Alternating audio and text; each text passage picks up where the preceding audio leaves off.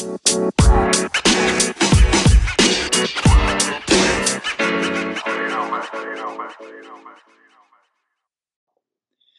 and welcome to Fab's Podcast. I'm your host, as always, Freddie Boswell. Thanks for joining in as we continue on this Lenten journey headed towards glorious Easter Sunday.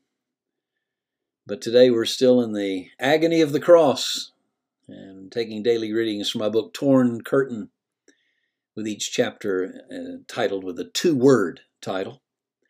Today's is Committed Spirit, and the journey gets more and more arduous, it seems before the glorious Easter day.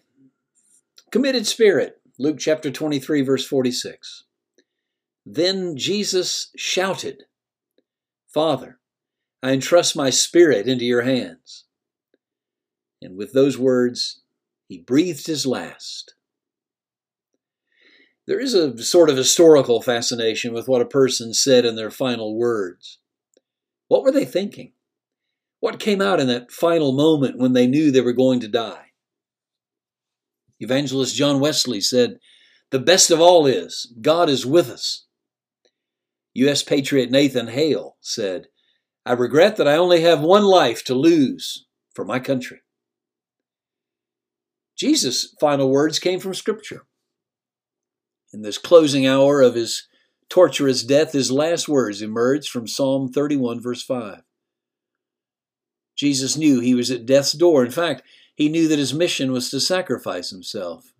And as Mark 10:45 says, to give his life as a ransom for many. His use of scripture in his final moments shines more light on how he looked to his Father constantly. This is what he did from start to finish in his ministry. Think about his positions of dependence on his Father. At the start of his ministry, he took out time to get alone and pray over the choice of disciples. In the Garden of Gethsemane, he prayed for the Father's will to be done, not his. From the cross, he asked the Father to forgive his tormentors. He saw that his traumatic event was temporary. Concerning his earthly body, he knew he wasn't going to keep living. His body was about to expire. But he did know that his spirit belonged to the Father and would go to him the Father was his focus, his refuge, the one he turned to and longed for here in his darkest hour. And he was committing himself to him without reservation. Jesus showed no effort like, let me try to figure this out on my own. I can do this. I've done a lot, and I've got a little more left in me. Watch me work. No. He looked to the Father for ultimate rescue and complete healing and life after death. In fact, the second half of the verse he quoted from Psalm 31, verse 5, is simply, Rescue me, Lord, for you are a faithful God. He announced his continued commitment to his Father in his dying breath. He knew that his Father had never failed him and would not do so now.